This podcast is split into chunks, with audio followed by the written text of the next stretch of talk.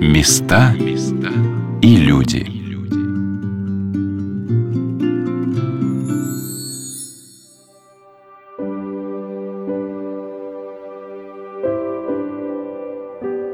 В Тверской области, совсем рядом друг с другом, расположено два небольших русских городка Кашин и Калязин, которые связаны друг с другом общей историей. В Николаевском Клобуковом монастыре начинал свою монашескую жизнь святой преподобный Макарий Калязинский, а затем, желая усилить свои монашеские подвиги, он ушел в дремучие леса на берег Волги, где впоследствии был образован город Калязин. А название этому месту дал человек, поначалу даже мечтавший убить подвижника, но чье покаяние не осталось безвестным. Именно его именем был назван город и Калязинский монастырь, посвященный Пресвятой Троице. Об этом рассказал краевед города Калязина Сергей Николаевич Круглов.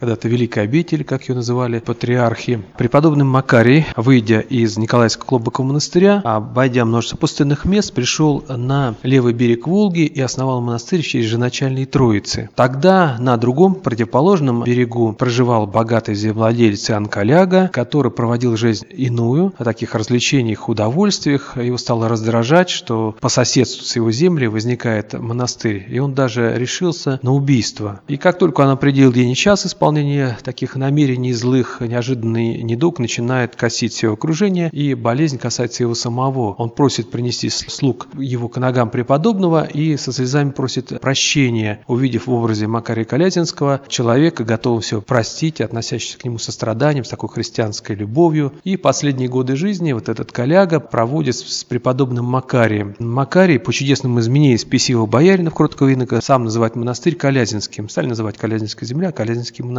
Скорее всего, у него фамилия была Калязиных. Вот последние годы приезжают в Калязин люди, носящие фамилии Калязиных. Тем самым подтверждается монастырская версия, хотя в советское время там пытались все это оспорить. Но вот такое подтверждение находится сейчас среди людей, которые такую фамилию до сих пор сохранили.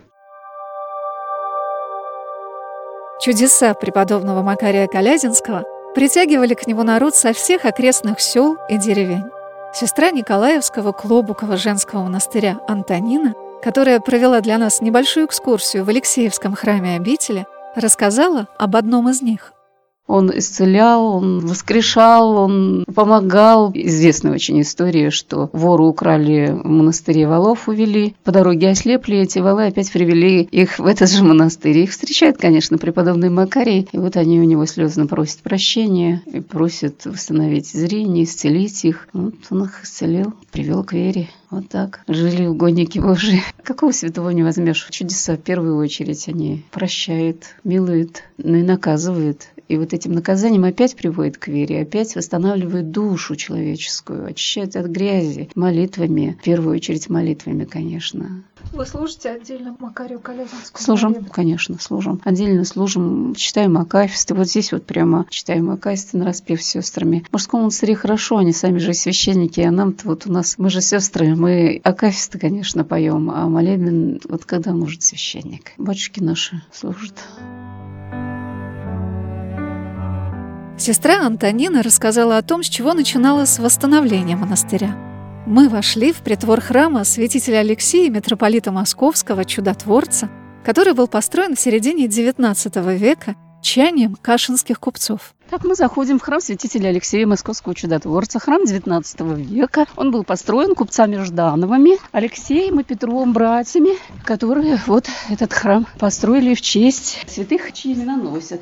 Здесь у нас фотографии наши, вид храма, вид монастыря. Вот с той стороны Кашинки, с левой стороны, это с другой уже. Вот три как раз фотографии это храма нашего монастыря.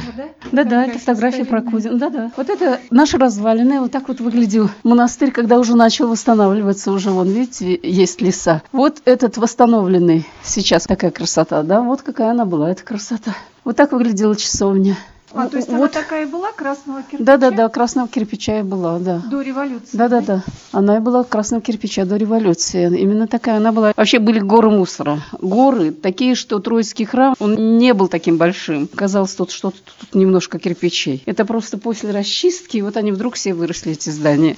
Так мы ходили по целым горам. Тут кирпич, земля, бревна. Это мы все пытались сами таскать, сами чистить. Было, конечно, ужасно. С восточной стороны Алексеевского храма находилась четырехъярусная колокольня, которая была разрушена в советские годы. Если на восстановление Троицкого собора монастыря государство выделяет деньги по программе «Культура России», то на разрушенные монастырские здания смета не предусмотрена. Но матушка-настоятельница, игуменья Варвара, рассказала, что некоторые московские храмы и благотворители взяли шефство над Кашинским монастырем.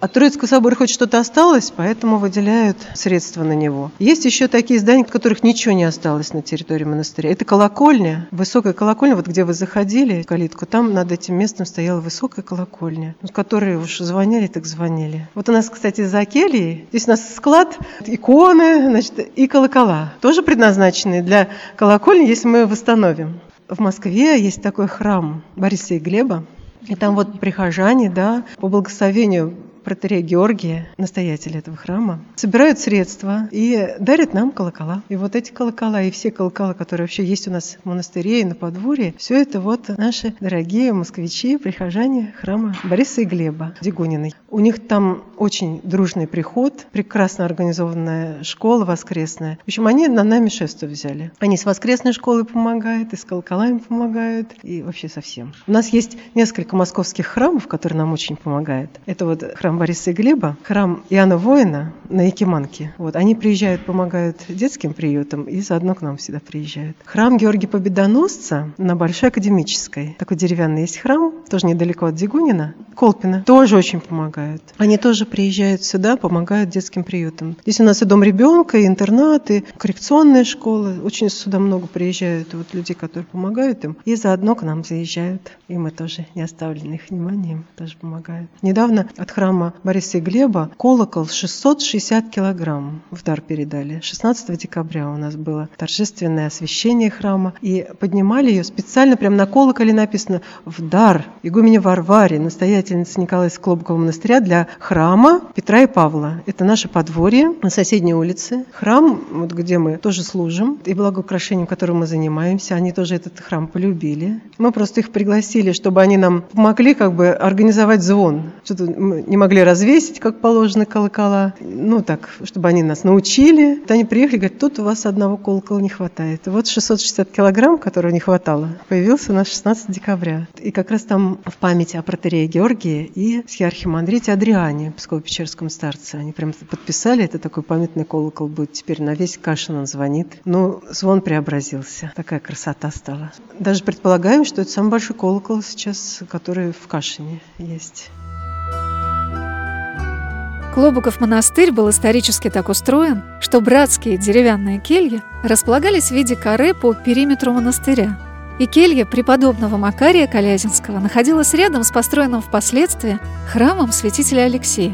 И вот в тысяча девятьсот третьем году, чтобы сохранить святыню, над этой кельей, точнее над ее копией, которая заменила обветшавшую келью пятнадцатого века, была выстроена часовня в древнерусском стиле с кокошниками и высоким крыльцом. Об этой часовне продолжила свой рассказ сестра Антонина.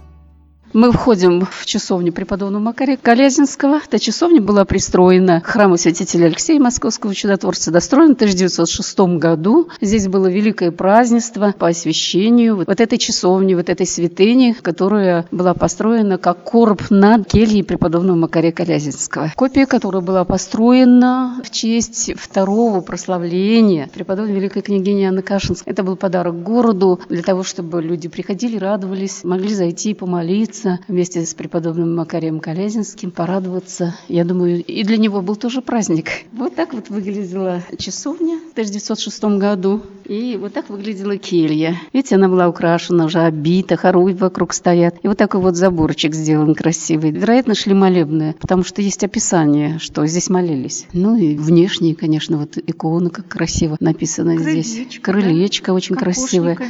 Да, вот так выглядело все красиво. Пол каменный. Частичка вот этих плит еще была, мы пришли. Но здесь уже были выбоины для того, чтобы кровь стекала тут в речку. Безобразие было полное, когда мы сюда пришли. Вот сейчас смотришь, и сердце радуется, что восстановили, что все-таки здесь идет служба, что все-таки здесь мы славим преподобного Макария. Ну, главное, Бога славим вместе с преподобным Макарием. Советские годы осквернили славное место подвигов преподобного Макария. В ней был устроен колбасный цех, и туши животных располагались прямо над местом, где находилась келья подвижника. Но как невелико было поругание этого места, силен Бог. По молитвам преподобного Макария Калязинского, именно этот монастырь стал восстанавливаться в Калязине и Кашине первым. С большим усердием многие желающие стали принимать участие в восстановлении монастыря. Кто-то помогал поднимать из руин храмы, кто-то заказывал иконы, кто-то привозил частицы мощей. О восстановлении кельи преподобного Макария рассказала игуменья Варвара. И вот эту вот келью мы построили Макария Калязинского, тоже чудесное было совпадение. Мы готовились к столетию Анны Кашинской, ее второго прославления, две тысячи девятый год. У нас было тут очень большое торжество в Кашине. Но я попала, в общем, прямо на это торжество. Я поняла, что не успев сюда приехать, в Кашин тоже первый раз, раньше только в гости приезжала, я поняла, что мне надо это готовить торжество. И как, ну там, понятно, что едой надо запасаться, паломников где-то надо селить, да? Вот, и приехали от губернатора люди спросить, ну что нам нужно помочь, что-то такое сделать в монастыре. Я просто рассказала обо всем, что я узнала. Я только-только меня назначили. И они заинтересовались, доложили губернатору. А он заинтересовался. Кельи это еще не было, просто стояла пустая часовня. Говорит, может, восстановим келью преподобного Макария. И мы быстренько начали искать рабочих, которые могут это сделать. Смету они составили. Все, мы смету подали. Так все складывалось, что еще не получив этой помощи, мы уже начали строить эту келью. И сам Макарий уже просто стал управлять. Даже наш батюшка, отец Виталий, он шутил, говорит, ой, это будет моя келья, здесь я буду уединяться и молиться. Он очень мечтал правил совершать в ней. Ну, как преподобный Макарий молился. Даже многие паломники, значит, тоже здесь, когда у нас еще не было гостиница, сейчас появилась небольшая. У нас паломники на полу тут ночевали. И тоже они приходили ко мне и спрашивали, а можно в келье Макария Калязинского поспать, там вот расположить? Для них это было такое. Наступала весна, как обычно, закрывают дороги, да, и нельзя тяжелому транспорту ходить в деревню. Мне стали торопить, говорят, быстренько надо ехать за старым срубом. Вот эту келью мы делали из старого сруба. Ну, так, чтобы как бы такой эффект старения ей придать, да. Вот, я говорю, ну что, тогда вообще денег никаких не было. Я даже не помню, откуда, но появилась именно та сумма, которая требовалась, чтобы разобрать сруб и привезти его для того, чтобы сделать из него келью Макария. Сам Макарий просто строил. Вообще он был очень деятельный настоятель. Он же здесь у нас жил, а после десяти лет жизни здесь, вот в Николаевском Клобуковом монастыре, он ушел в лес, где сейчас город Калязин. А раньше там не было никакого Калязина. Он просто хотел уединиться и жить там. И притом написано, что восемь каких-то мудрых, опытных духовных старцев из этого монастыря пошли с ним туда. В общем, какая-то такая духовная жизнь, мне кажется, была перенесена вся туда, вся благодать, как вот Давид Гориджиский, когда камень унес из Иерусалима. Вот. Такое впечатление. То, что Макарий ушел в Калязинские леса, там жил, и еще восемь духоносных старцев из этого монастыря вместе с ним начинали там основывать монастырь, Троицкий Калязинский монастырь. И вот мы с сестрой Антониной, как будто в далекие времена, зашли под низкие своды кельи преподобного Макария Калязинского. Сюда можно войти и посмотреть, что здесь происходит, но здесь нет освещения. У нас здесь, конечно, пол деревянный, а на самом деле пол был земляной. Когда жил преподобный Макарий, здесь молился. Это не окошечко, это отверстие для того, чтобы выходил дым. Окно монаху не нужно. Ему нужна тишина, ему не нужно, чтобы он мог отвлекаться, глядеть куда-то. Поэтому это не окошечко. Значит, он здесь вот топил? Вот здесь он, ну, а наверное, топил зимой. Может быть, может быть, просто горячие угли приносил, там камни горячие. Клались. По-разному ведь отапливается. Как именно он отапливался, история не сохранила. Может быть, так горело сердце, мы же знаем чудеса с святыми угодниками, которые в мороз ходили босиком. Может быть, и не надо им было отапливаться. Кто знает, как он жил. Об этом никто никогда не узнает, как молился монах. Сейчас стоит икона, да, сейчас, и лампада. Да, да, икона, лампадочка висит, и вот слева и справа тут вот остатки хоругви. Пресвятой Богородицы, святитель Николая Чудотворца. А это восстановленная икона преподобного Макария Калязинского. Она буквально из вот кусочков таких хлопьев состояла. Ее нельзя было поставить в рост. И вот так хорошо восстановили. А икона старинная, да? Старая эта икона, да. Такие ли вот два метра в ширину, да? Ну да, меньше даже, наверное. Ну, может быть, два, да. И, и два с половиной, наверное. Два с половиной в длину. Только стоять, да, и крыша уже над головой. Да, и мы ростом небольшие, да, а он был крепкий. Это крепкого телосложения, высокий был. То есть он не для того, чтобы ходить построил, а для того, чтобы здесь, вероятно, на коленях молиться и усердно плакать. А вот что рассказал об этой келье калязинский краевед Сергей Николаевич Круглов. Про эту келью что сказать, что она здесь изначально благовейно сохранялась, потому что вот память о преподобном жила здесь среди братьев монастырской, но в советское время, когда монастырь закрыли, было такое разорение здесь, сжигали иконы, сожгли и келью. Это, кстати, уникальную библиотеку тоже монастырскую, дар известного собирателя древности Карабанова. Все это было сожжено, и фотографии этой кельи случайно, вот уже в девяностые годы, обнаружилась в библиотеке Американского конгресса, когда стали появляться публикации, какие материалы хранятся, и вот оказалась фотография этой кельи. Возникло желание восстановить, и вот из старого материала, из старых бревен, собрать ее. Описание сохранилось этой кельи. Собрали все это, и сейчас вот можно увидеть эту келью, сохранившись, слава богу, в часовне футляре, которая была специально построена над этой деревянной кельей. Мы с вами на радио «Вера» путешествуем по Тверской епархии и находимся в городе Кашине, где восстанавливается Николаевский Клобуков женский монастырь. Первой настоятельницей этого монастыря была игуменья Анна, схиме, схиигуменья Стефанида, могилка которой приникла к стенам Алексеевского храма. Сестры монастыря очень тепло вспоминают первую настоятельницу, которая отдала все свои силы для восстановления этой обители. Она почила о Господе двадцатого марта две тысячи девятого года. Вот что сказала о матушке Стефаниде сестра Наталья.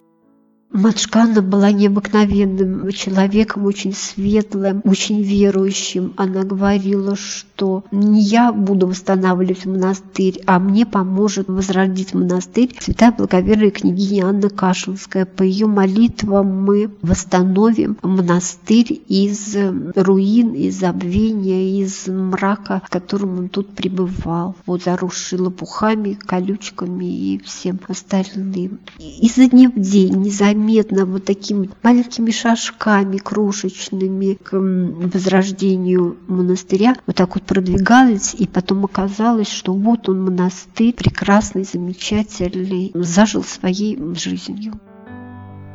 Сестра Наталья показала в надвратном Покровском храме небольшую икону преподобной Дорофеи Кашинской. Вот в этом храме мы можем видеть икону преподобной Дорофеи Кашинской.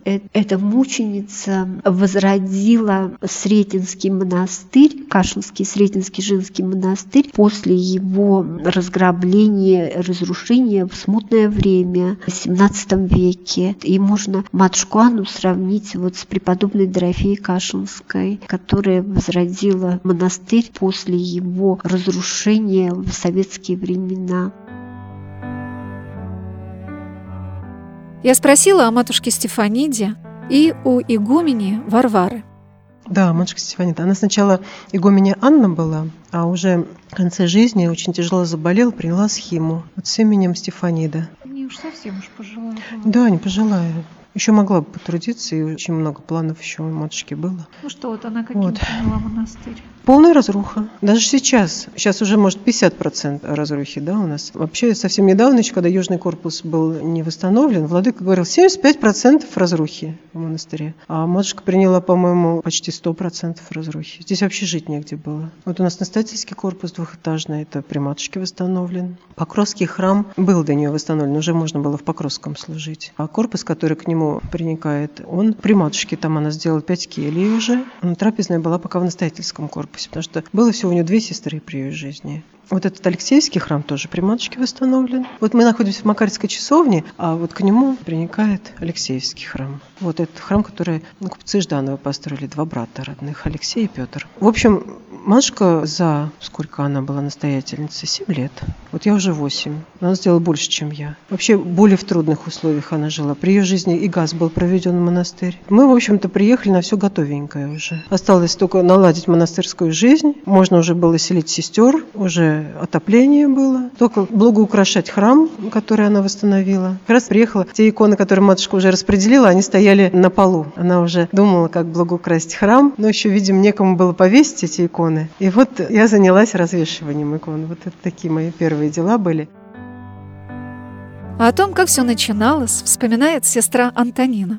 Первое время мы жили при Вознесенском соборе, двухэтажное здание, принадлежащее этому собору. Батюшка нас туда, настоятель Дмитрий, пустил. Мы жили там, нам принадлежали две комнаты, и мы вот так все размещались. Нас было четыре человека вместе с матушкой. И приходили сюда летом уже. Здесь были огромные лопухи выше человеческого роста, ствол вот с руку человеческую. Их нельзя было ни сломать, ни лопатой там срыть. Их можно было только топором рубить. И густой лес такой, что дороги не было ни к какому зданию. Но зданий-то, собственно, как настоящих зданий не было. Были развалины. И вот мы к ним пробирались, рубили топором, расчищали здесь. До нас здесь некоторое время был мужской монастырь, года три. Его возглавлял игумен Сергий, сейчас он архимандрит. Пока он здесь был, был монастырь. Потом его забрали в Тверь, и ребята разошлись. Так получилось, что мы приехали, уже храм до нас был действующим. Да потом он несколько лет стоял, немножко, конечно, был обшарпанный, но мы его просто почистили, и вот там уже начинали служить. Первая служба была на Покров.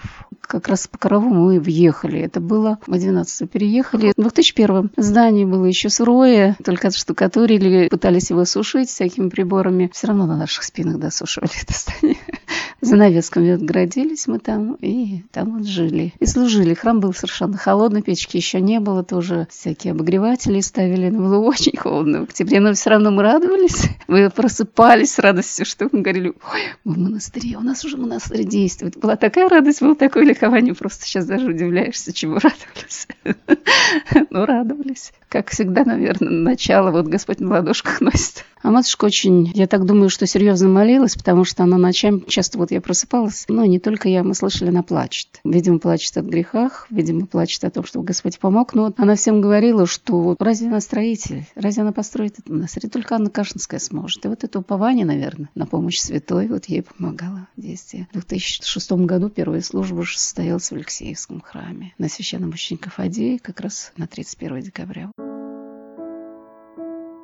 Ну, конечно, монашеская жизнь невозможна без искушений и трудностей, о которых, наверное, по-настоящему и рассказать-то нельзя. Трудности они с первого дня были, трудности и сейчас. Что самое трудное в нашей жизни? Ой, страсти, которые внутри сидят, с ними борьба, борьба самая трудная. Самые трудные, конечно, вот это сам себе создаешь трудности внутренние, которые сидят. Борьба с плотью, борьба со страстями, которые вот накопились за всю жизнь. Ну, конечно, это самое трудное. Они создают трудности остальные в основном.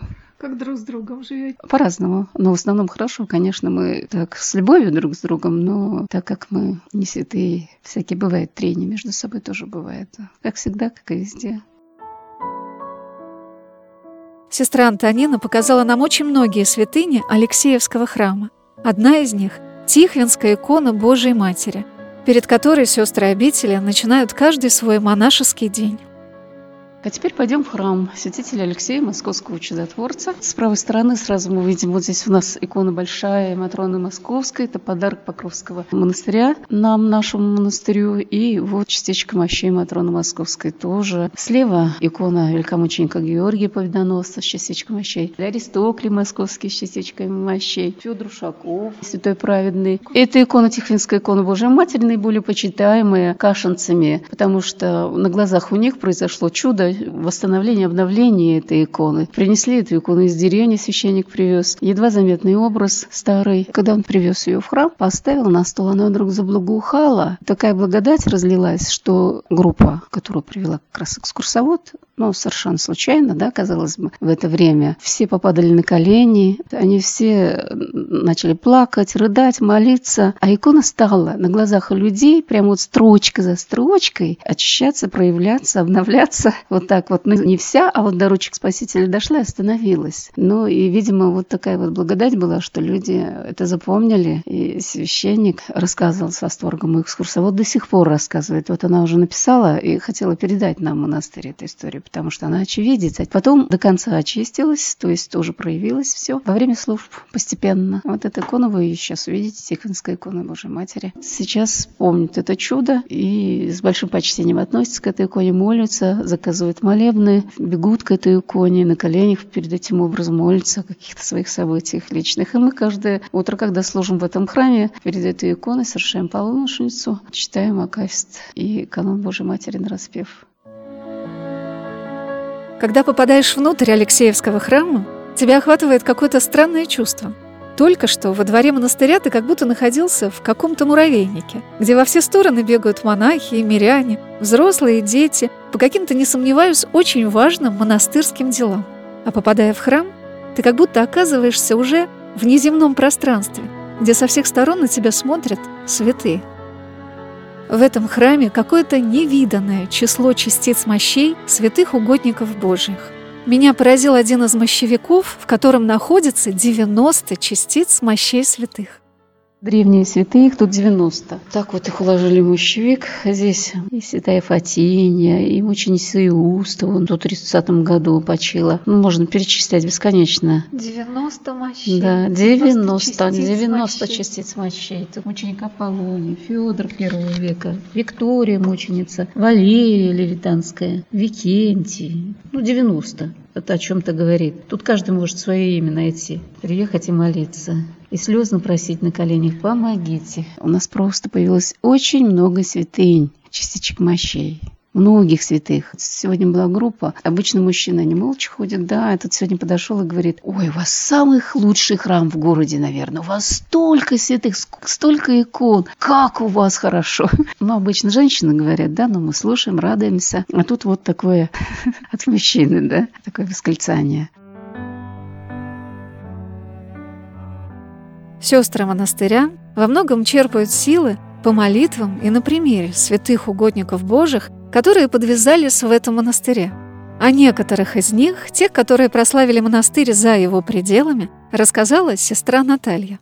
Кроме Макария Калязинского, в нашем монастыре принял подвиг преподобный Паисий Углический, основатель Покровского Углического монастыря. Он был племянником Макария и в нашем монастыре начал свою монашескую жизнь. В Тверской библиотеке даже хранятся книги, переписанные лично рукой Паисия Углического. Он прожил, прожил очень долгую жизнь и закончил ее в своем монастыре в Подугличе. Также с нашим монастырем связывают имя Савы Вишерского. Он уроженец Кашина, родители его из Кашина. Он по преданию он пришел тоже в наш монастырь, жить Кашина, пришел в монастырь, принял постриг, и потом дальнейшая его монашеская жизнь протекала уже в Макарском крае.